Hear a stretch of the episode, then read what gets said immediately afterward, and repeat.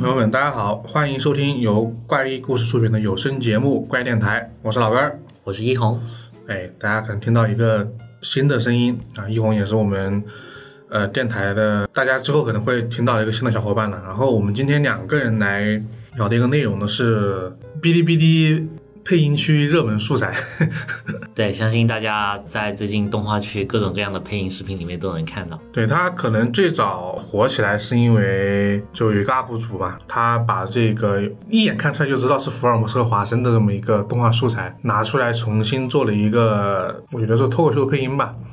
类似于华生你是怎么在查案啊这种类型的，有出了大概一到六集，我记得好像有这么多，因为那个画风又比较古老嘛，然后那个有些有些动作跟情形就感觉加了台词之后很搞笑，就是而且福尔摩斯和华生的这个人设也发生了很大的一个改变嘛，所以就大家好像还挺受欢迎的样子。但其实我第一次看到那个动画的时候，我的第一反应是说，我好像小时候看过这个动画，但是我其实不太记得那个东西是哪来的了。我童年里记得这应该是央视放过的东西。是吗？我就播出渠道就是不太记得，然后我就有点好奇嘛，我就说，那这个东西到底是哪一个福尔摩斯动画？因为可能在我们从小到大这个这么长时间里面，福尔摩斯的改编的电视剧啊、电影啊，是真的很多。你比如说英国那么多版啊，就从从老到旧的，一直到大家最熟悉的最近的卷福，包括说电影的《大侦探福尔摩斯》，然后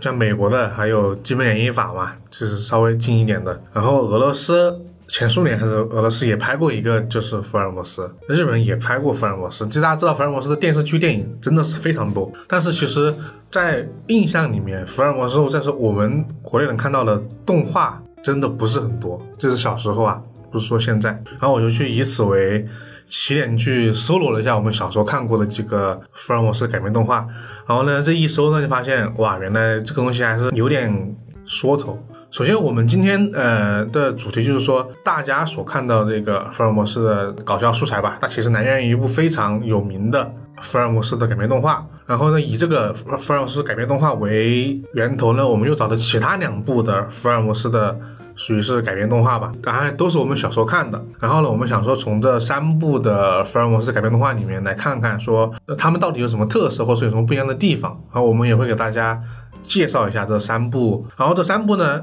分别是，首先第一个，第一个是那个澳大利亚制作的，一九八三年版本的福尔摩斯。对，这就是我们刚刚提到的那个作为素材的那一个。对，就是那个画面，你一看就觉得很久远。然后呢，第二个是我们之前在电台好像提过一次的一个动画，嗯，叫《福尔摩斯在二十二世纪》啊，它是讲的就是说，它这个有个改编，就是福尔摩斯在二十二世纪又复活了啊，所以它有这个名字。然后呢，第三部。呃，它有两个名字。呃，假如你从日日语直译过来呢，叫《名侦探福尔摩斯》。但是呢，在国内的播出的时候，把它翻译成了《妙犬神探》。听这个名字，你就会发现，《妙犬神探》就是他的福尔摩斯是只狗，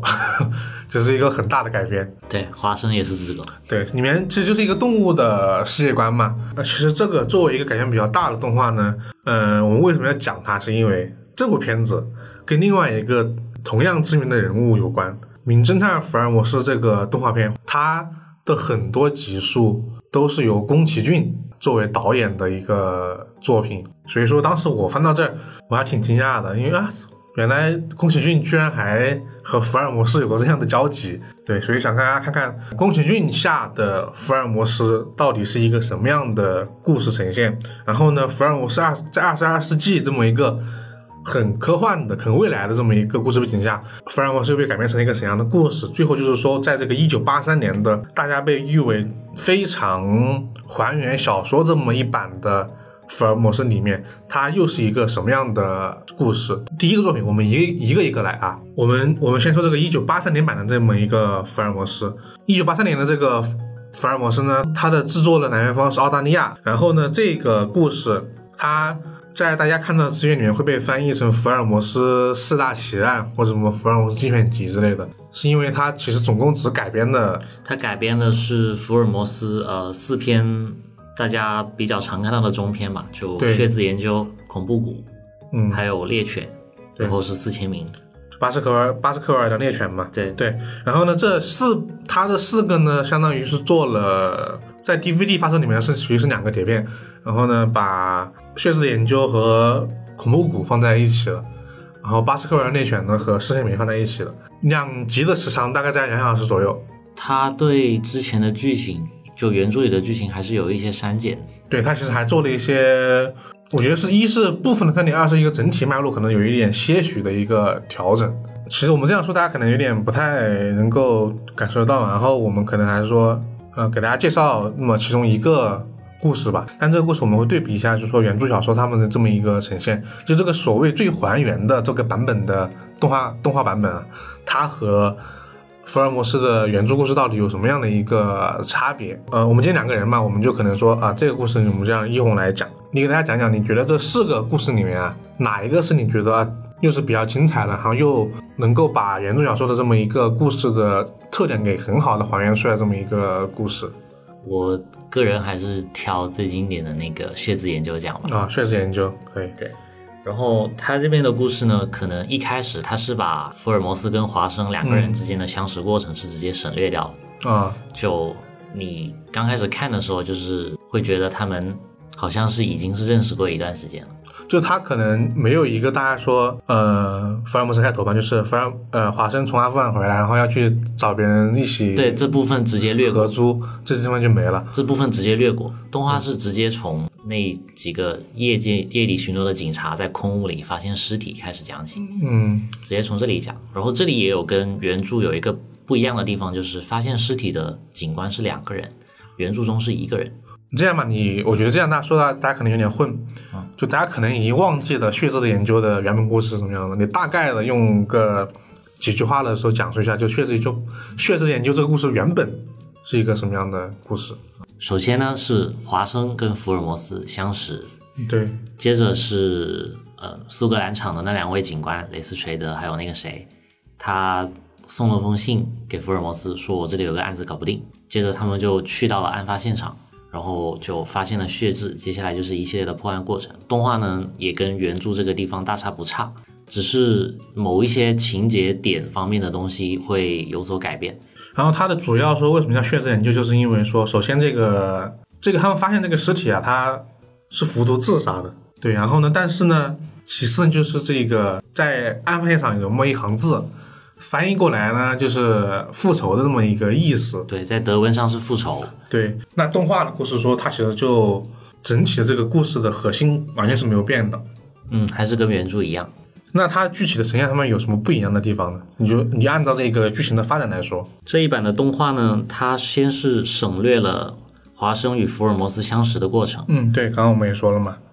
接着，呃，它可能是为了加快节奏。嗯，所以呢，一般原著中福尔摩斯是先仔细的勘察现场，然后华生在旁边 O B。哦，就是大家都知道福尔摩斯发现了什么，但但是哎，我就是不说。对他原著中他比较喜欢留到后面才跟你慢慢讲，就是有一种说到现在为止大家都很喜欢用的一种方式嘛，就是侦探发现了什么东西，但是呢，你知道侦探发现了一些东西，但是呢你不知道，但是呢他又藏着不说，等着。比如说华生这样的角色来问了之后，他再给你娓娓道来，觉得哇，侦探真聪明，真牛逼。这是小说里面用的一种这么一种模式。对，经常用这种手法。动画中为了加快节奏呢，一般就是看完了线索之后，直接就说了，我发现了什么什么，我发现了什么什么。哦，他可能就呃顺着就把这个结果给说出来了。后面呢，抓捕凶手的这部分的过程还是跟原著是一样的。嗯，只是最后抓捕完凶手之后，这个凶手呢。原著中他是有血流血流的，他是胸口上长了个血流，然后在行凶的时候，因为很激动嘛，他要复仇，然后流的鼻血，用的鼻血留下的血渍，但在动画中呢，他是直接用指甲刻了出来，用指甲刻了的，那就不是不是血渍的研究，那就不是血渍的研究了，对对，不是血渍的研究，但就是这一点是不同的，嗯，那他这还是一个挺大的一个不一样的，对，我想的是不是？这个动画，嗯，是给小孩子看的还是怎么样？所以不能出现学什么的。可是我看的时候比较那个没有关注到细节，我我看完之后我没发现那个字不是用血写的，是吗？我是 我是很奇怪，就是啊，他后面他后面就是很明确的告诉你，嗯呃，因为因为中间是有个细节点的，原著中刻字的细节点是它血字的上方墙壁、墙壁是被刮掉了一些，由此福尔摩斯推断他中间有个指头指甲是长的。嗯他写字的时候指甲刮到了墙壁，但动画里他是直接用指甲把字刻了出来。那这段推理他是那他怎么推断出这个人来的呢？因为相当于不就少了一个可以推理的点吗？呃，我觉得其实还好，因为原著这个点其实就是推出来，这个人写这个字其实是为了迷惑大家，嗯嗯，就这个字主要就是这个点。至于是我我个人是觉得用用血写还是用指甲刻，我觉得是没什没什么没什么差别的，主要是主要是他把这个字刻出来的方式不太一样而已。呃背后的推理的过程其实还是一样的，推理出凶手的目的是一样的，这凶手不是就是为了迷惑对凶所有人。对，这个跟原就是还是跟原著一样，就是嗯凶手是为了迷惑大家，转移注意力而已。那其实对其他的一些呈现呢，对其他的呈现呢，就全部都是忠于原著的。比如他呃在报纸上，凶手留凶手是在现场中丢了他的戒指，嗯接着福尔摩斯用华生的名义在报纸上在报纸上发布那个寻物启事，这部分的情节都是一模一样的。嗯，那那最后呢，我因为我看他好像我自己看后面，我觉得后半程对于凶手这么故事的一个呈现是有点不太一样。后半部分的那个故事呢，它首先是省略掉了凶手爱人以及他的岳父之前是有一档在沙漠中流浪的那个情节是直接删减掉了。嗯，大家知道血色研究它的故事过程其实有一段视角的转换的，它后面一段突然讲到了两个在美国发生的故事是福尔摩斯抓到了那个凶手之后，突然就转进了凶手的回忆。对，凶手的回忆这一段故事就是讲说啊、他们凶手为什么要杀掉这么一个人的原因，对，他就有一段很长的他会对他的动机动机做一个回忆。呃，其实他最终的原因就是因为自己的未婚妻被这个凶手给逼死了嘛。嗯，对，这是这个核心的这么个原因，所以他要杀这个人。我觉得这个故事也是原著里非常精彩的地方。嗯，对，他的但但是我看我看的时候，我发现他的这段故事的删减还是比较大的。对，他中间他这段是把宗教元素给删了。嗯因为他的那个宗教元素还涉及到一些呃一夫多妻啊之类的东西，就可能在动画片里面，他觉得不太适合呈不太好。拿出来讲，因为那个、那个宗教现在都还存在着，嗯就拿出来讲不太好，他们就删掉了。原著中呢是他们逼着那个父亲，因为宗教的原因，嗯，要将他的女儿嫁出去。对动画中呢是改成逼婚的那个人是个地主，对，这个我觉得这个最大的一个改变，一个是因为宗教传统嘛，然后那个呃，动画里面就感觉很有，就是不知道为什么我们我们也能够感同身受，就是那种杨白劳 杨白劳的故事一样，他就是那种说呃，他因为继继承了他自己父亲的财产嘛，然后呢，外国相当于他好像也是一个这种就是租户，相当于他的他的所有的地都是这么一个租过来的，但是呢，他的这个呃死者的父亲呢承诺过说这个地址给他，但是呢，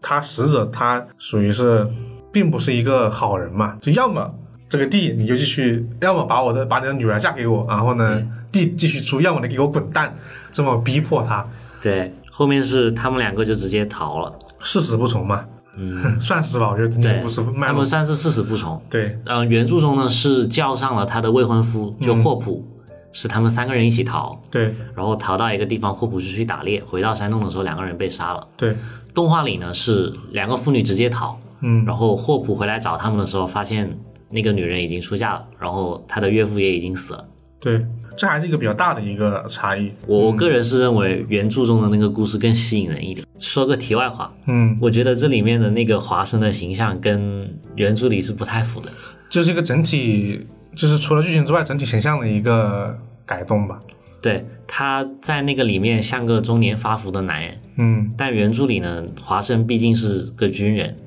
嗯，书中对他的描述呢，还是是壮硕，而不是那种肥胖。肥胖嘛。其实福尔摩斯跟华生两个人嘛，我觉得都有一点一一点点的改动。就首先福尔摩斯本人，他整体的造型确实是很还原小说里面这么一个设计的。是的，最经典的形象。对，然后呢，华生呢怎么说？像你刚刚说那样，他肥胖，我是觉得他很像一个商人那种感觉。对，老资本家，对，就是一个，而且他穿穿的是一个，就是呃，大家可能看那个看过那个动画嘛，福尔摩斯还是那那一身猎鹿装嘛，棕色的那还是那身个打扮，那个服装，但是呢，华生穿的是一个蓝色的这么一个西服，戴了一个那种帽子，然后他整体的感觉就就也是因为那个颜色让我感觉说他这个人怎么感觉怎么像一个美国大亨，就美国大亨，就美国石油大亨资本家的感觉，在在福尔摩斯旁边一样。就虽然说大家都知道华生这个角色嘛，他就是为了在某些第一某些程度上就是为了衬托福尔摩斯的聪明嘛，所以他会经常问一些很很明知故问的一些话来勾出福尔摩斯的推理嘛。但是那个动画里面就觉得让把他这个程度更加加深的，他甚至有点蠢。对，有点蠢，看着对，然后呢，因为他的他的这个形象的设计，他整体很胖啊，导致一些他的动作都很不那么灵敏，有些迟缓，身手不够矫健，所以才有了说那个 UP 主做的那一些剪辑里面营造出这种效果的原因就在于此，他把福尔摩斯做的动作就就很憨的那种感觉，这这些才有了那个改编的一些基础吧。是。对，包括这一点，我觉得在前面这个血色研究的故事还好，特别是到了巴斯克维尔的猎犬，因为巴斯克维尔猎犬这个故事呢，它大部分的时候是华是生一华生在进行的，嗯，你觉得华生这个人啊，就就有有有点他不能应付这个局面，是那种那种感觉是很强烈的。对，然后后面还有一处跟原著不同的呢，是这个凶手原著中是有提到他的胸口上是长了血流的，嗯，嗯，但在动画里呢是没有提到这一点的，他是最后是逃脱追捕，直接从二楼的窗户摔下去，摔摔死了。对，是摔死，有一个点就是挺好，他在动画里面呈现里面，他就是感觉是一个西部牛仔过来的一样，那个装算是束。简化了，他是把他的经历简化了，因为对篇幅的原因，所以把这个人的复杂性给简化了。嗯，但他其实对最最经典的这么一个地方还是没有改变的。对，这凶手是为爱寻仇，对，然后他的手法就是这两个药，这是最核心的一个谜底啊。他就写的最核心的谜底跟它的动机，我觉得对得还是大差不差，只是它的程度没有原著写的那么深，由于篇幅的原因。嗯，你觉得说这个这么一个故事啊，不止这一个故事，整体的故事里面，你觉得它，我们说它，因为我觉得说对它原著的还原，不仅仅是说对故事情节的保留，因为大家觉得好看，一定是它呈现出的某些精髓之处。你觉得说在这么个它虽然是篇幅上是有删减的，嗯但是它我觉得它改编出来，毕竟动画跟小说是不同的呈现形式，对它对小说改编出来，改编成动画之后的节奏，我觉得把握的是很好的。嗯就如果我会想重温原著，我可能挑这个动画也是个很好的选择。很有一个很重要的原因就是说，他预设了看这个东西的人是看过福尔摩斯的人。对，就你刚刚说他啊，为什么他他把开头给省略了？他就完全没有告诉你福尔摩斯是谁是是是谁，包括是谁都没有说。对，上来开始推理破案，然后呢追逐凶手这么一个过程是是很直接的告诉你的，所以叫福尔摩斯精选集或者说这么一个情节嘛，他可能就把这个东西给加快了。但我觉得说，我看的时候，我觉得说我为什么会觉得这个动画改编版的福尔摩斯好，就是因为他的一些对人物或者说对整体氛围的一个呈现很恰到好处。就比如说，大家知道福尔摩斯在小说里面是一个因为智商过高导致情商有时候不那么高的那么一个人物，他会说一些很讽刺或者伤人的话嘛，对华生的智商进行直接的一个攻击。动画里呢，一般都将这部分展现为一种英式幽默。对我觉得这个英式幽默是很很好的，因为小说里面是我感觉有时候也它其实也是一种英式幽默，这种带讽刺的英式幽默。就比如说刚刚那个，我们刚刚说到那个开头那场戏，就是第一是他进到那个属于是庭院和房屋里面嘛，是，有这么一个，因为有个马车印嘛，但是呢，马上就来了一个新的这么一个马车，准备把那个马车链给给压过去回。这个时候就福尔摩斯就就开了一个就是玩笑来说他这么一个行为，然后以他用了一个虽然相当于是谐音梗吧，因为呃华生是医生嘛，医生就是博士嘛，我忘记他的原话怎么说了，他大概就是说，你应该你应该介绍，就是对你是我的女儿。对，你应该介绍你是我的女儿，他用的就是呃女儿的英文的 daughter 和博士的 daughter 这么一个发音的这么一个谐音来讽刺 他们这两个的一个行为，就觉得这个点还挺挺福尔摩斯的，是吧？包括后面、呃还有很多呃地方，后面到了案发现场之后，嗯华生进入案发现场的时候，那个警官跟他说早上好，嗯华生问他这是他说今天早上真的很好吗？那个警官就回答说不不太好，发生了一件命案。这种就是很搞笑嘛，就是就是英国的询问，嗯，就是以天气为主作为一个避免尴尬的一个社交的对。方式嘛，像这种地方还挺多的另外还有一个点呢，就是关于配音，啊。因为我们是在 B 站上看的，B 站上的那个中文配音老版的还是蛮有感觉的。嗯，但就是看多了那种恶搞的配音之后，你再回去看正片的配音，你觉得他们每一句话都是阴阳怪气的。因为它本身，首先它本身像我们刚刚说那样，它就有很多讽刺的部分在嘛。对，然后他用那个配音那个方式说过来，你就感觉这个人这福尔摩斯也没有别的意思。对，虽然没有别的意思，但你总感觉他在阴阳怪气。对，呃，其实你说到配音的这个点，我觉得配音其实是它一个优势的部分，因为它没有一个特别疏离感的配音腔。我是觉得除了有一些我不太能理解的英式幽默，对它大部分时候我觉得还是蛮有亲切感的，听。对他感觉是一个很很聪明的福尔摩斯的那种英伦腔的配音的感觉，就大家这个一听绝对能能够感受到，他不是那种很很夸张的哦，我的天爱的华生，那不是那种，他是那种很很自然的这种类类型的配音。因为为什么说这个？等一下我们说的下一个那个福尔摩斯在二十二世纪，你就知道什么叫不适合的配音。我跟你说，等一下我们会。说到那一段的时候，可能大家我可以，我可能会让我们后期给大家放一段那个原声的声音，特别是那个 OP，听到第一听到第一句的时候，那那真的是开口跪。那 我们后面我们后面再说，因为其实说说到配音，其实也说到这个一九八一九八三年版的这个福尔摩斯在音乐上的一些很有特点和做的很好的一个部分。对他不管是那种用音乐对悬疑恐怖气氛的那个渲染，然后还有绘画人物表情方面，就我觉得都是做的很好的。对，特别是在经典之作啊，巴斯克尔的《猎犬》这么一篇这一篇里面，因为这一篇的故事呢，呃，简单说就是福尔摩斯跟华生交的一个委托那，这个委托就是说他们巴斯克尔家族呢有一个诅咒，就说他们的之前的祖先呢，因为坏坏事做的很多，就被一个巨大无比的恶犬给咬了嘛，然后呢，他们。他们这个现在呢，他们家族呢，他们这个爵士呢又死了，所以他们的儿子呢委托他们去调调查这个案件，所以呢就导致华生去调查的时候是孤身一人，然后呢这个庄园又在一个很大的荒野上，所以就有很多那种在荒野上遇到猎犬这种恐怖的情节嘛。对，花生一个人在郊外听到那个猎犬的嚎叫，然后那个音乐氛围就很好。所以说在这个地方啊，包括说呃这个猎犬第一次的出现，它是全身冒着一个绿色的光的这么一个形象，呃也是绿色还叫动画里好像是蓝色，蓝色，对，蓝色是蓝色吗？我觉得那个颜色不好，不太好描述，就我反正是反正在介于那个颜色一样的一个一个一个东西。嗯，所以这些地方，其实，在小说里面，大家看的时候，感觉这个情节比较扣人心弦，或者说让你感觉到这到底是一个什么古怪的情况嘛。但这个在动画里面，我觉得是一个很好的一个呈现。就他当时那个音乐一起，我觉得嗯哇，就是这个味道。包括后面的那一段，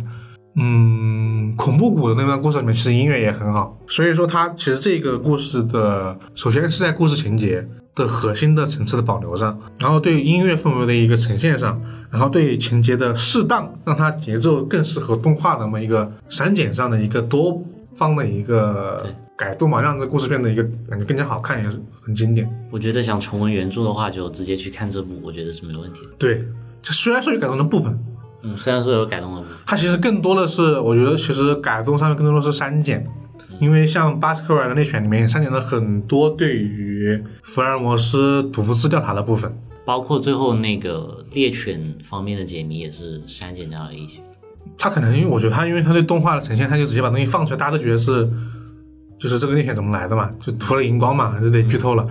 就涂了荧光嘛。可能在动画上面就这个事情很简单，但在小说里面，它需要一个很长的一个去推理，说这个它为什么是一个假的一个假的狗嘛。然后很多这种类型的推测就都变少了。然后在四千年里面，它四千年里面可能它的重点放到了追逐戏里面，四千年有一段很长的，就是两个气场互相追，然后怎么把凶手最后啊，最后最后那段海上大战，对海上大战，它动画里面做的很刺激哦，那一段。对，有那一段我们会和宫崎骏版的做对做一个对比，这会儿先不说。那我们对一九八三年版的这个改编动画就说到这里了，然后我们说下一个福尔摩斯在二十二世纪。这个跟你说，现在看小时候看不觉得，现在看我觉得可牛逼了。福尔摩斯在二十二世纪呢，它是一九九九年制作播出的一个动画片，那当年还获得了艾美动画奖这么一个 title。我甚至看那个百度百科，把它列为第四个大家让大家耳熟能详的福尔摩斯。嗯，我记得之前央视有放过，对，少儿频道动画世界，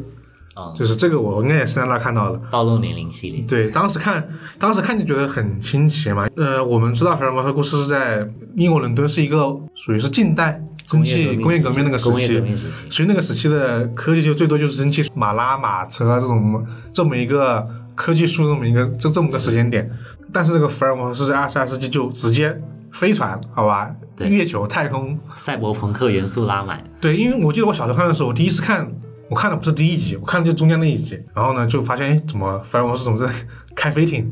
然后这么一个设定，觉得很新奇。好，我给大家说一下这个设定吧。它这个设定就是说啊，在二十二世纪的时候，有一个罪犯，他把莫里亚迪教授的这么个基因偷出来了，在当在就在那个莱辛巴克瀑布的下面，然后呢，他是被被涌动了。把他的基因偷出来之后呢，他做了一个复制，有了一个莫里亚迪教授的复制人，是就是在二十二世纪为非作歹。然后呢，我们这个警探啊，这个配音翻译叫莱斯翠，其实就是雷斯垂德的另外一个翻译，他是一个设设定上他是雷斯垂德的后代，后代，他是雷斯垂德的后代，然后他很像他。他呢，作为一个苏格兰场的警官呢，去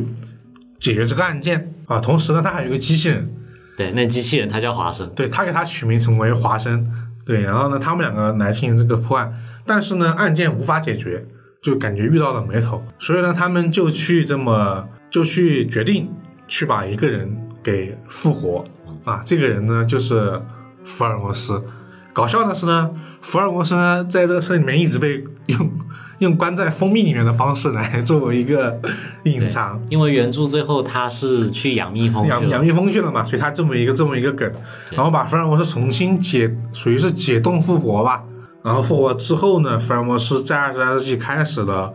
破案之旅。他给了一一小段时间，让福尔摩斯去适应这么一个它里面有个学习机，对很牛逼，就是你戴上去之后，就一那个人就在那里学习，然后福尔摩斯就是感觉一下子就掌握了这个世纪所有的知识。用一个晚上的时间学完了从就是可能两三个世纪的所有知识吧，对，也侧面表现出福尔摩斯的学习能力很强，他使用的时间很短嘛。对，然后所以说所以说他的设定就是什么呢？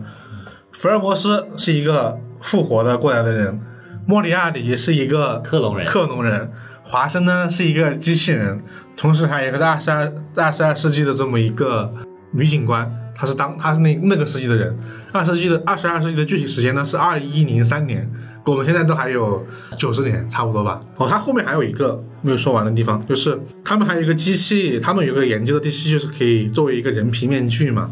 我觉得它是一个故意设定的部分，就是这个警官为了让华生学习一些，让那机器人学习一些知识，把把福尔摩斯的这本书丢给了华生去看，然后华华生一看完之后觉得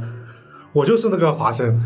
他把自己贴贴脸到了。这算是用另外一种方式让华生复活。呃，对，回归。其实我觉得某种意义上就是就是复活嘛。首先，他有了一个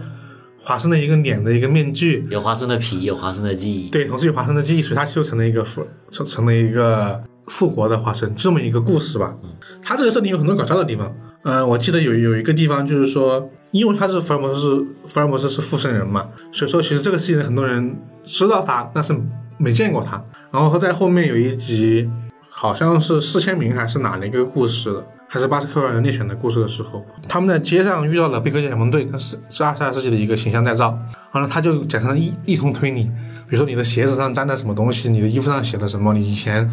你跳之后你的腿有问题，你可能是一个踢足球的，然后你腿受过伤这种推理之后，然后那个人就说：“哇，你真厉害，你难道是福尔摩斯吗？” 就这种，但他面前这个人确实就是福尔摩斯，有这种情节的这么一个设定，我觉得挺搞笑的。但最主要的部分，我会觉得说它它点在于不不同于你刚刚说那一版的福尔摩斯的故事，它这里的改编那就大了去了。十分大。我觉得它里面很多设定，虽然这是一部非常老的动画，但是里面的就很多设定放到现在都是让大家觉得哎好新颖。对，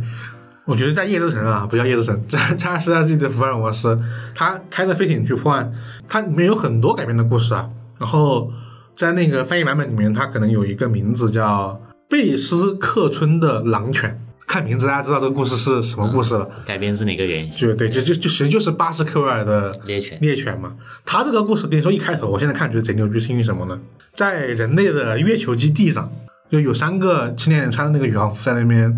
类似于散步啊、玩耍之类的。然后呢，就失踪了。失踪之后呢，就有一个案件报道，就说在月球上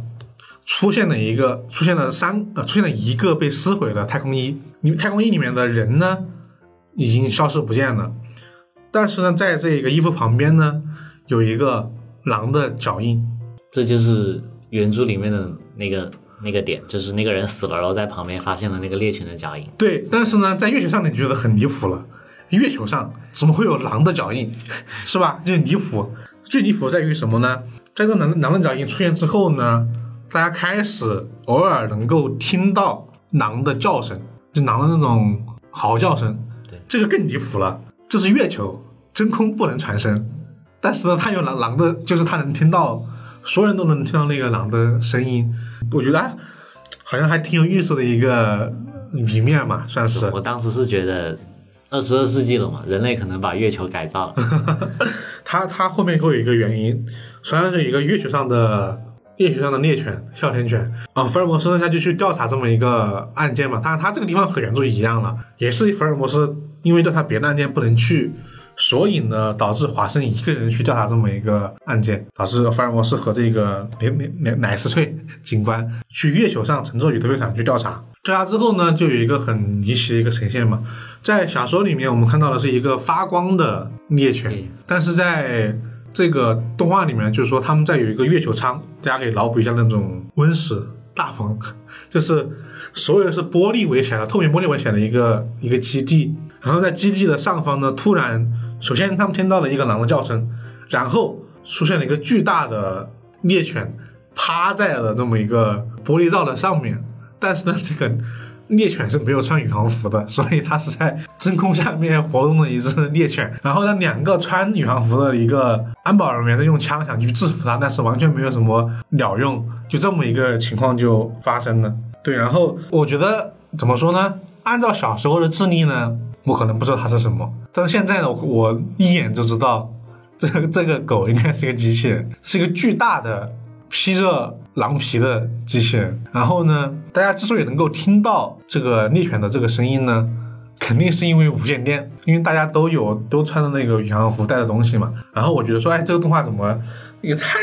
简单弱智了吧？这查不出来吗？福尔摩斯还要查半天吗？然后马上这个动画就打了我的脸，就是福尔摩斯马上和原著一样，给了个另外的视角，他告诉你福尔摩斯其实已经在调查这个案件了。完了，福尔摩斯说啊，这个案件这个东西到底是从哪来的呢？他。他说了一句台词来检查月球基地的所有无线电系统，我觉得哇牛逼啊！哇，福尔摩斯原来没有设计的很蠢，他他也知道，就是说这个声音可能是因为无线电而来的。然后呢，因为你刚刚也说了嘛，福尔摩斯因为通过了学习机，他瞬间学习了所有二二十二世纪的所有这么一个知识，导致他也能很快的这么一个去破案。然后福尔摩斯就开始去调查这么一个案件。然后好说这个，他就去直面这个猎犬，猎犬向他扑过去呢，他不为所动，感觉要变魔术，他就说有那种泰然自若的感觉，因为他知道这个猎犬是什么东西了。这个猎犬呢，它居然不是机器人，它是一个幻影，又再次打了我的脸。我觉得哦，它居然不是我设计的机器人嘛，我觉得很好奇，继续往下看，继续往下看呢，后面呃，本来把这个出现的幻影给消失了，给消灭掉了。后面呢，他们穿上宇航服去调查的时候呢，又发现了一个猎犬，但这个猎犬呢，它真的能够攻击，瞬间就把华生这个机器人给打晕了。这个时候才接触我刚刚想的那个设想，这个巴斯克尔的猎犬才是一个机器犬，就是还有这么还有还有这种反转反转设定的，就给你一个啊，你以为它机器犬，不是，它是幻影，后面去告诉你啊，它其实是一个机器犬，它这么一个情节。但是故事的最后呢，它有很大的一个改动，就反正我是一直追查，就发现哦，原来这个东西是莫里莫里亚迪教授的一个阴谋。他绑架的几个三个人呢，其实都是当时地球上和月球上的一些一些资本家大亨的一个后代，其实也是巴斯克维尔家的后代。那他做这个事情，其实为了绑架，然后呢拿钱，然后呢在月球上建立基地，然后反攻地球，然后统一所有的 地球和月球基地，这么一个伟大的野心。对伟大的野心，就这么一个属于是莫里亚蒂的阴谋这么一个剧情点，这和原著小说的有点是不太一样的。小说里面其实是一个遗产争夺的这么一个案件，他这其实就直接就变成了一个大反派，抓了他的小孩要钱。对删除掉了。对，然后这里面其实还有一些我觉得比较很好的一些推理部分。嗯，首先一个桥段嘛，啊，当时他们推理说啊，不是发现了那么一个面罩吗？碎掉了太空服，其实面罩也碎了。福尔摩斯就推理说，这个面罩的碎片里面没有，就是那个头盔的里面是没有碎片的，所以他就推荐，他就推荐说这个面罩不是在里面有人的时候破的，因为假如说里面有人，那会因为压强或者压力的原因，这个面罩会瞬间的玻璃片会瞬间攻击到人的面部里面，那你的人会血肉模糊，那头盔里面会留下很多这种血迹，所以那一定是这个面罩是把人拿出来之后再打破的，有这种一些推理的一些部分，你觉得吗？还挺突然突然觉得很科学，是吧？还很还挺科学的，它还是有很多这种这种部分。然后福尔摩斯的一些聪明之处也是很好的体现出来了啊，包括他把整个故事背景已经搬到了这么二二十二世纪这么一个这么一个做法，其实也很有创新的一些部分。然后特别是说，在推理小说往后发展的时候，在不在福尔摩斯的年代的时候，其实我们很多故事发生地都一直在变化嘛。嗯像其实关于在太空上的这么一个谜题啊，后面有真的很多人来写，就比如说有一本书叫，好像前段时间新新出的，叫《星之继承者》。我们在那个电台里面，在情报处里面有说过这么一个小说，它就是说人类开始调查月球，开始进行大规模的这么一个属于是移民活动，但是呢，在一次任务执行过程中，发现了一个在山洞里面有一具尸体，这个尸体呢。穿的也是一个太空服、宇航服，但是这个宇航服和人类的姿势是不一样的。然后通过把这个尸体的组织进行一个化验，发现这个尸体来自于五万年前，但这个人是人类，有这种谜题存在。然后还有一些谜题啊，比如说之前有一本书叫是一本国产推理小说，叫《太空无人生还》，就是相当于空间站这么一个这么一个设施里面，所有人都死了。然后呢，它它那个密，它里面还有一个太空密室。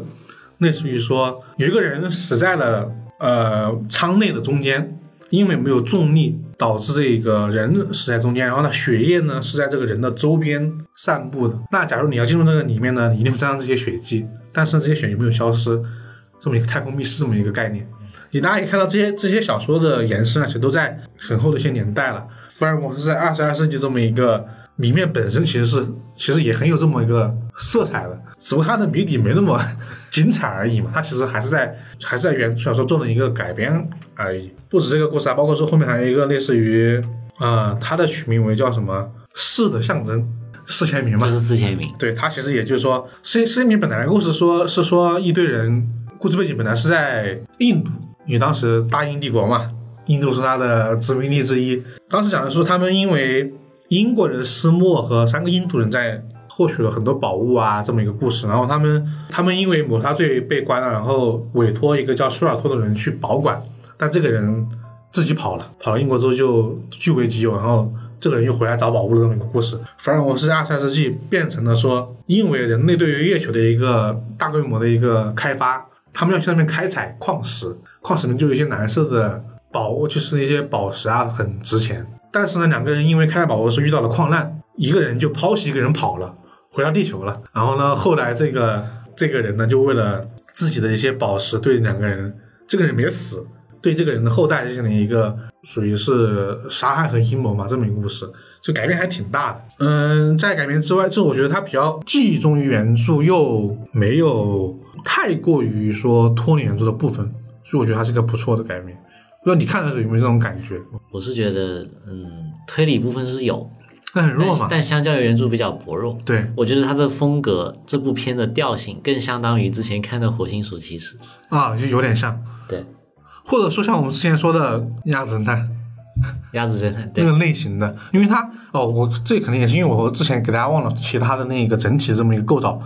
对，二六集它每集只有二十分钟，二十二分钟到二十四分钟左右，所以它注定它的推理不可能过于的复杂，所以它其实有更大的是在保留它原本的情节，然后来还原这个故事。它推理就跟亚侦探跟就和亚侦探一样，就每次有那么一小段，但那也不会太复杂，毕竟也是小孩子看的嘛。是它它就不像我们刚刚提到那个八三版的这么一个回。那个对原著还原更多。对，那个一它的时长够长，比如说施宪明他能拍五十分钟，我刚刚说施宪明他只能拍二十分钟，那这么一个情节的这么一个展现就完全不一样了，包括推理的部分啊，呈现的部分啊。但这个我觉得大家如果想去回顾的话，看他的这些奇思妙想的部分，他怎么把这种故事搬到二十二世纪，怎么做一些不一样的一些改编。但是呢，这个地方也有很多值得吐槽的部分啊，这个 这个剧。我觉得最大的吐槽，首先就是我们刚刚提到过他的他的 OP 他的 OP，台译版的 OP 版你，听到的听到第一句你就想跪。就他的台词是这样的：福尔摩斯二十二世纪这么一句词，然后呢开始重复。对，不断的重复，没有一句是在调上。对，我们来放一段啊，后期给我们放一段。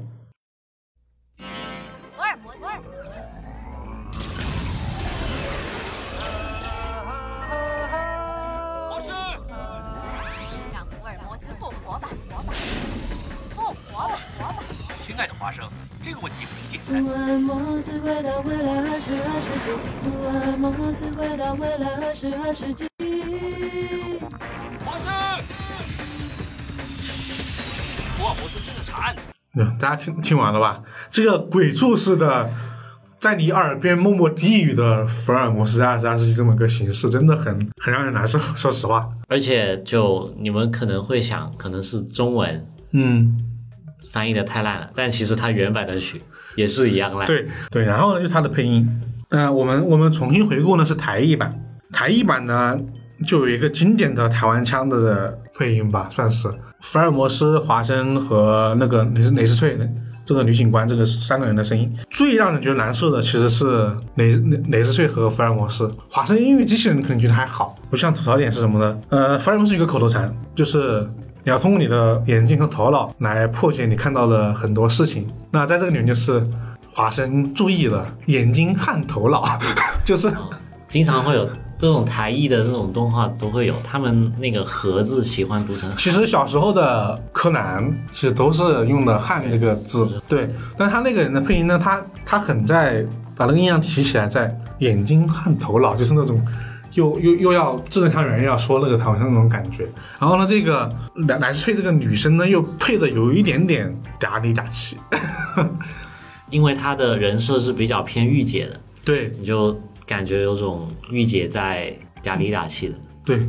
就是怎么说？因为她的这个女警官的人设其实是很很很很进步的。她这个福尔摩斯来来这边当警察，是要听从于这个女警官的调查，是雷瑞的手下。然后他自己呢又能打，又能调查，然后又又很又是一个很女强人的这么一个形象设定。然后当你把这个声音和这个人放在一起的时候，你会觉得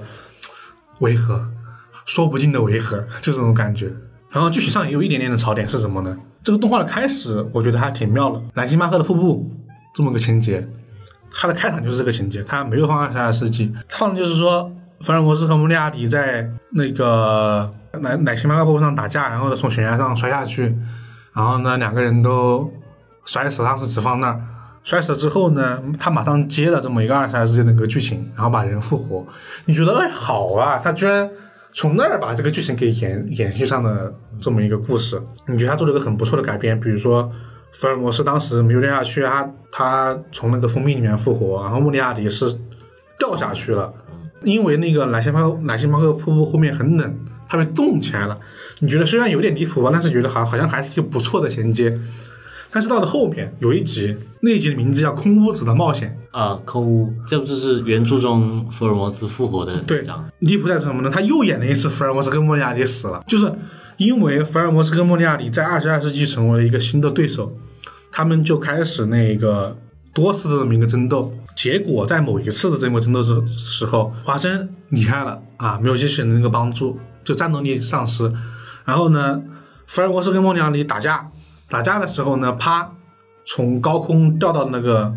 二十二世纪的电网上，然后呢，就是相当于华生目睹这两个人双双坠落在电网上死掉了。就又刀了一次华。又刀了一次，然后呢，华生就是痛苦痛苦不堪，哇，福尔摩斯你怎么啊？你怎么你怎么死了？然后这这种这种情节，然后福尔摩斯又扮成一个老头回来了。就我觉得他再出现一次，我觉得有点有点离谱。那你那死两次，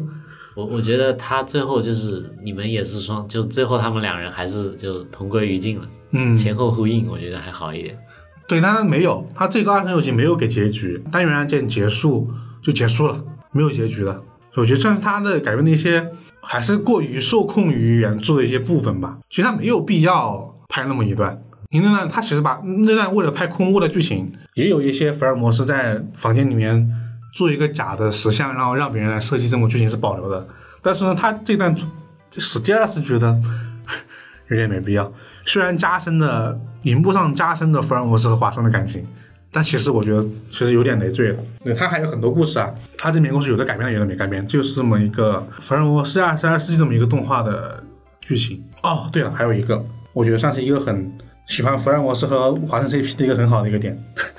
就开头福尔华生掉到水里面去了，在因为华生是个机器人嘛，福尔摩斯在一直用在讽刺他，说你只是个机器人，你你不要以为你自己是华生了，你机器人是没有感情的，怎么怎么样，我不认同你，你只是你只是一个机器人而已。这样的话很多。结果呢，当华生这个机器人掉到水里面之后呢，福尔摩斯哇焦切万分，万分焦急，就马上要要去救这个落在水里面的机器人，说哇你是我的华生，怎么怎么样？其实我已经早要把你当成。我的伙伴啊，然后这种感觉，感觉哇，机器人有了人性，就是福尔摩斯和机器人有了这种超越时代的羁绊和感情，你会觉得哇，这这一刻这个 CP 是真的 这种感觉，而且这这一点其实很很赛博朋克，你知道吗？就机器人有了人的这么一个感情，人机恋的可能。对，其实我看不知道为什么，我看福尔摩斯二二在二十二世纪的时候，我全程脑补赛博朋克二零七七就他的那个设定给你的那些设定什么东西，就即视感很重。对，而且那个你的车，然后那些飞的车，包括夜之城这个设定，这个高楼大厦和这个 这个新新伦敦的那个设定都很，就某某种意义上很像，有很多任务的相似性也很像，比如说机器人就是突然发狂这种地方，你感觉我好像在接那个《赛博朋克二零七》里面的那种支线任务一样的感觉，这种感觉还挺强烈的。好，说了这么多呢，其实我们对福尔摩斯二十二世纪的这么一个介绍啊，就是为什么想说这个，也是因为我发现是因为我们年代年代太远了嘛，我总感觉这个动画感觉没多少人关注呢。就我去看他的百度的词条啊，或者说就是或者直接百度出来一些讨论啊，就看不到大家对这部动画的一个我觉得讨论，我觉得是大部分人可能只是在童年的时候偶尔瞄到过一眼。但没有细看过。对，然后呢，就 B 站上讨论的人也不是很多，我就想大家再我所以想再翻出来给大家看一看，也是原因之一吧。嗯，那其实我们刚刚说两部之外呢，也能看出来说，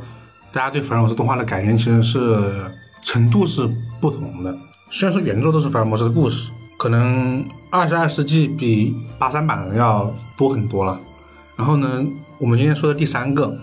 我们刚刚提到的宫崎骏啊和福尔摩斯有焦点的这个这么一个作品动画片，呃，妙选神探或者叫名侦探福尔摩斯，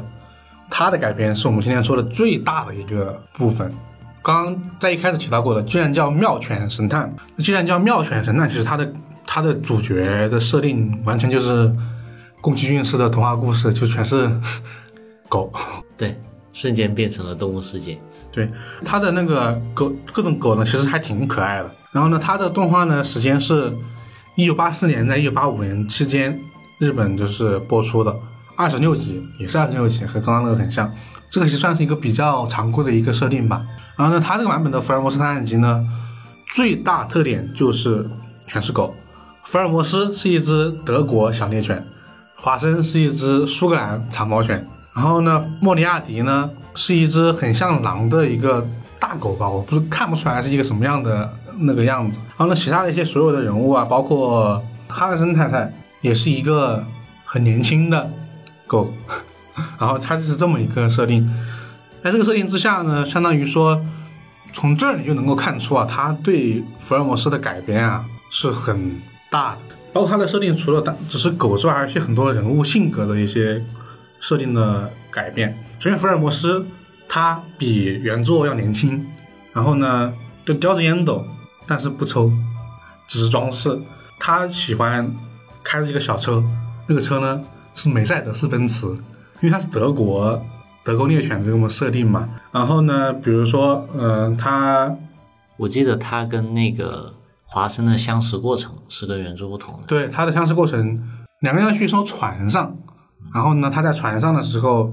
上船之前就看出来华生华生是一个医生，他们一起卷入了一项一起很像失窃名的案件，才变成了这么一个伙伴的。还有很大感动是什么呢？这个因为哈森太太变成了一个很年轻的一个寡妇，所以呢，福尔摩斯是有点爱慕哈森太太这么一个人设的。然后包括华生也是，就年轻貌美嘛，然后待人又好，然后又万能的这么一个角色，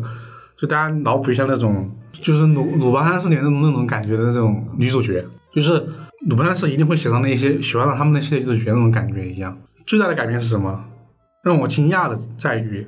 这个莫里亚迪啊，改变可太大了。这莫里亚迪教授，他虽然还是一个坏蛋的头目，虽然他也是一个很聪明的一个数学家，是一个犯罪组织的首领，他不像原著里面，他是一个策划。比如说，莫里亚迪是不会自己去干嘛的，咨询罪犯，对，咨询罪犯，但他呢是会自己去主动去干一些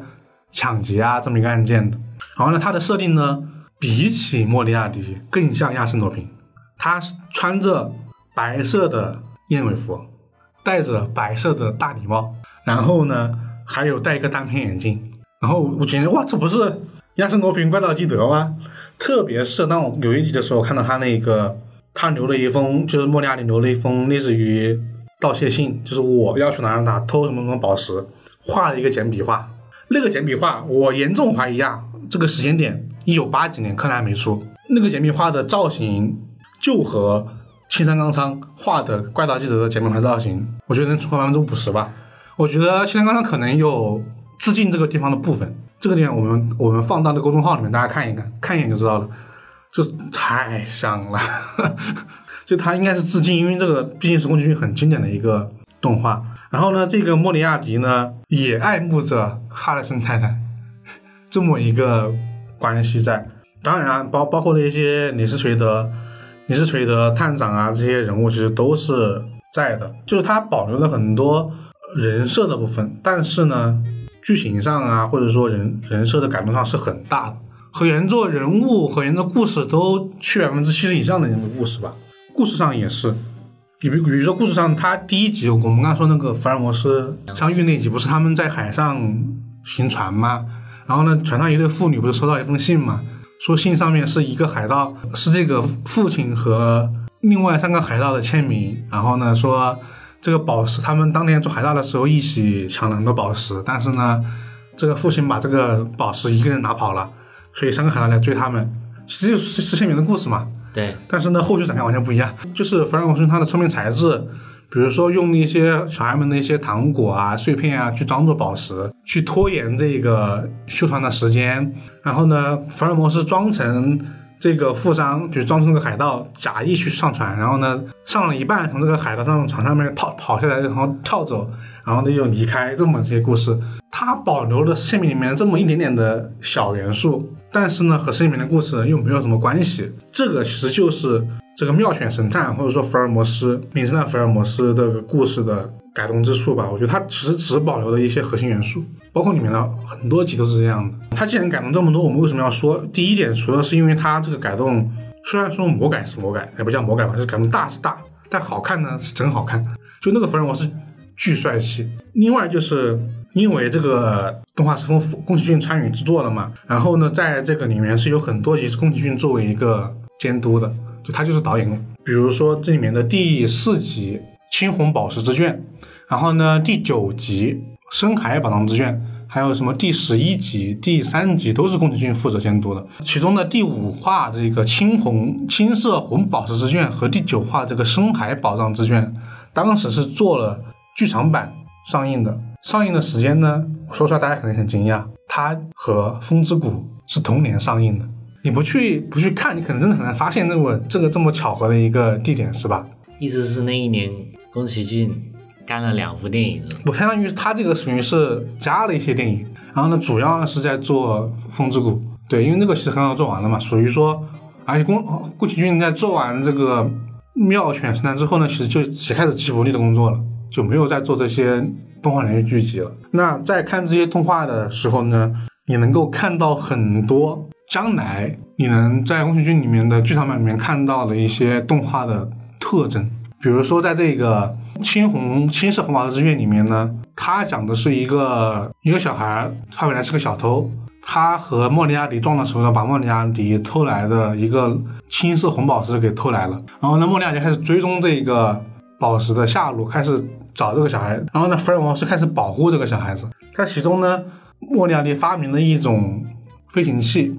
这个飞行器呢长得和翼龙一样，就它两个翅膀是可以立起来的，在这个飞行器的中间，然后人是握着那个翅膀在飞行的。然后它的机器是红色的，不知道听众朋友听到这有没有想起《风之谷》里面的飞行器，啊很像。对，很像。对，然后它这个，然后它里面有一段画面，就是说有一段追逐戏，福尔摩斯呢把自己的奔驰小轿车改装了，改装成在水里面跑，然后呢这个红色飞行器在海里面跑，就那个红色飞行器贴着海面飞行的那个场景，我直接想到了红猪。就那个场景你，你当你看到那的时候，你绝对会想起来，哇，这不就是就是红猪肯定是在这做了一个更深层次的，就是改动，或者说做得更好了，因为宫崎骏就是一直在进步嘛，就更牛逼了，不能叫进步，他当时也很牛逼了，他变得更牛逼了，就这种情景是很多的。然后包括说宫崎骏之前经常喜欢做一些交通工具之间的追逐戏，像《鲁邦三世》啊，像后面的很多作品，啊、比如说《天空之城》。他在他的这个作品里面就有很多让福尔摩斯开着他那个奔驰奔驰轿车在路上追逐这么一个过程。他那个奔驰轿车啊，就看着很老实，但是不知为何避震特别好，经常从那种很高的地方摔下来都是没有任何问题。对，而且他而且他的那个操纵杆在侧面，不在中间，是吧？就很很奇怪。像这种地方是很多的，而且它的主要的剧情剧情就跟宫崎骏的很多动画一样，就呃一集里面百分之百分之五十在讲这个剧情的由来，比如说呃跟我们刚刚说的偷了红宝石，莫里亚莫里莫里亚蒂要去追，然后呢后面还去还有一说莫里亚蒂让福尔摩斯去偷画，他把他把哈德森太太绑架了，说你不偷画我就不还给你，然后呢就绑架让福尔摩斯去偷画。偷画后面的后半程也是在追莫里亚蒂，啊那一段还进了空屋，因为莫里亚蒂偷画那个剧情说，就是在偷画那段故事里面，莫里亚蒂把这个他伪造成的福尔摩斯给警方寄了个话，说我要偷你们的蒙娜丽莎，然后呢让警方去去监控福尔摩斯，福尔摩斯呢就在这屋里面做了两个他和华生雕像的剪影，然后让他们以为他们在房间里面没出来，这不就是空屋的剧情吗？就他有很多这种点，就只选取一个点的福尔摩斯的故事，然后做大量的改动，给它更像宫崎骏类型的故事。嗯，你看的感觉你会觉得这是有福尔摩斯元素，但已经不已经不是福尔摩斯故事了，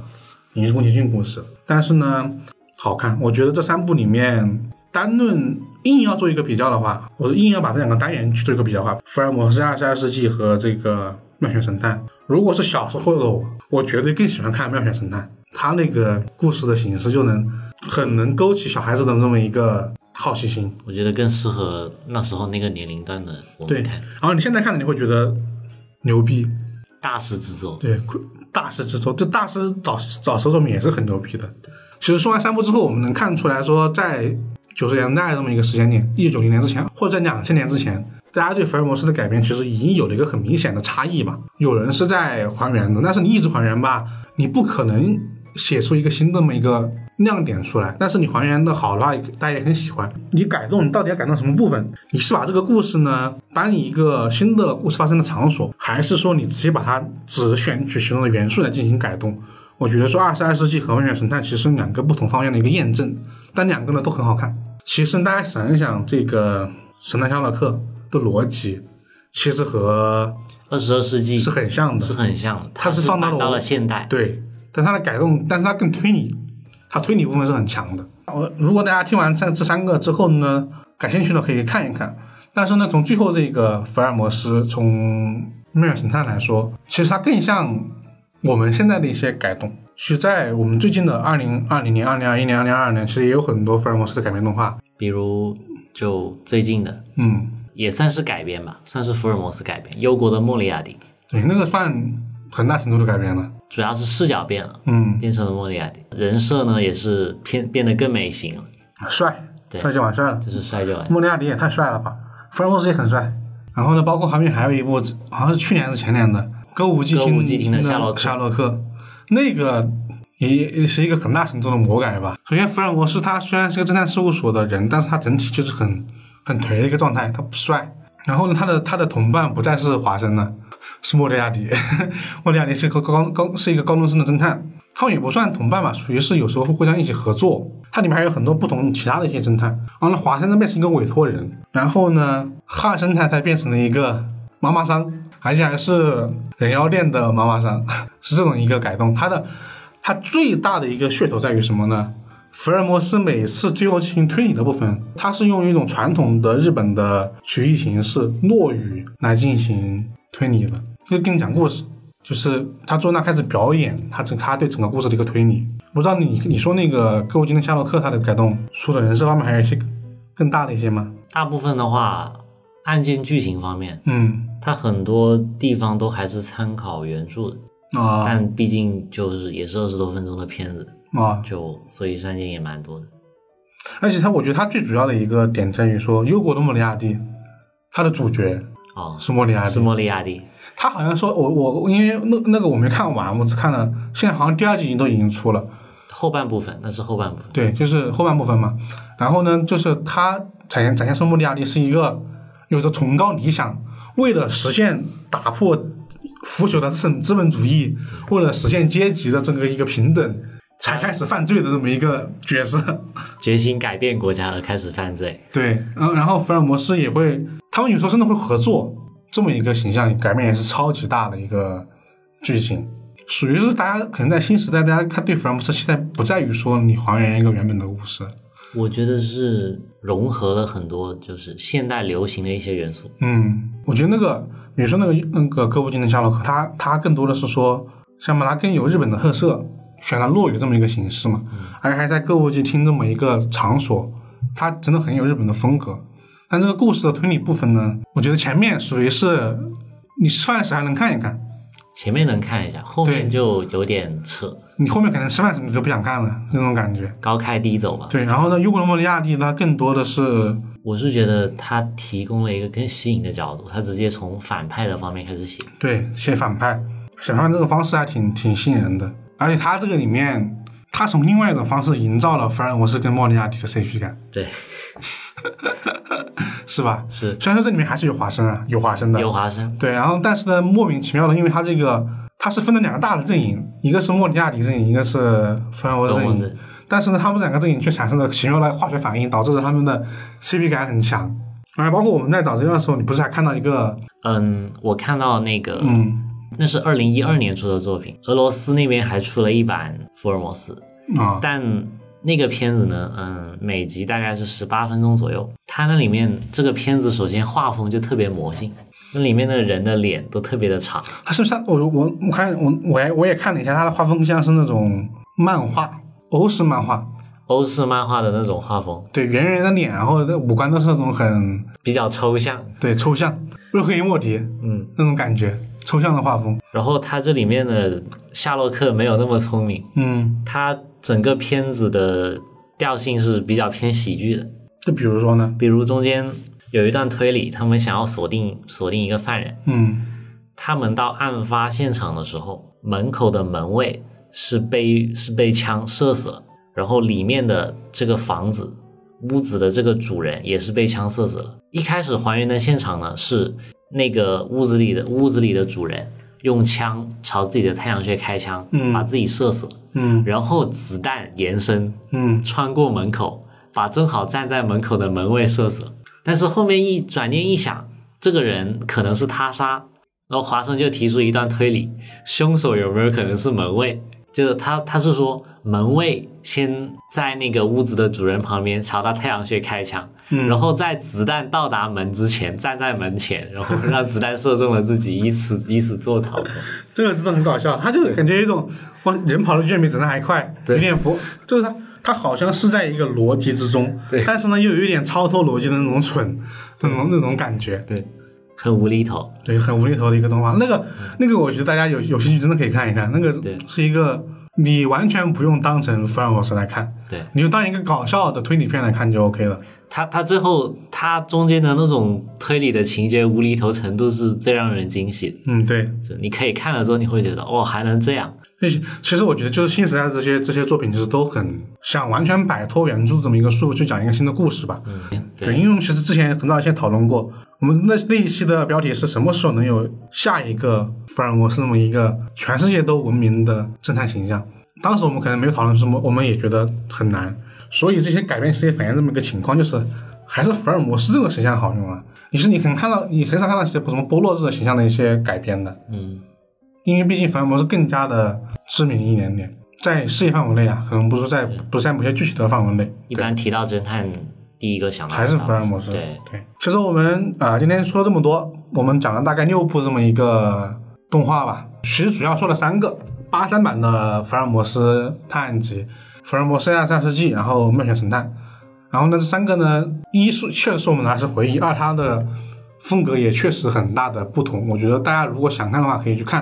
然后呢，这后三部呢，就看大家的兴趣了。如果你感兴趣，你可以去瞄一眼，可能是一个不错的下饭的一个选择啊、那如果大家曾经看过这三部动画，或者说六部动画吧，有什么想说的内容，欢迎大家在我们的评论区留言。也欢迎到我们的怪异电台听友群来和听友们一起讨论。嗯、进群的方式呢，就是大家关注我们的公众号“怪异故事”，发送“电台”或者“听友群”，就能获得这么一个入群的方式了。那么本期怪异电台的内容就到这里了，也欢迎大家给我们投稿一些更多关于福尔摩斯动画的一些我们没有看过的作品吧。好吧，那我们下期再见，我是老根，我是一红，大家拜拜，下期见，拜拜。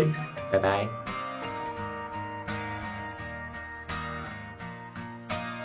Right from the start, no one had thought this would be anything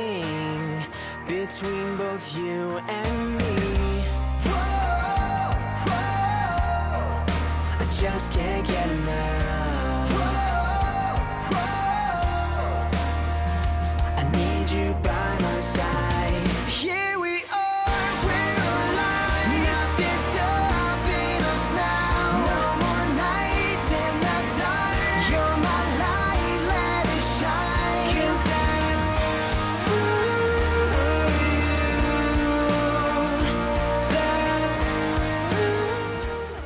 我是怪君，欢迎在各大音频播客平台订阅和评价我们，搜索“怪异电台”即可哟，记得关注哟，拜拜。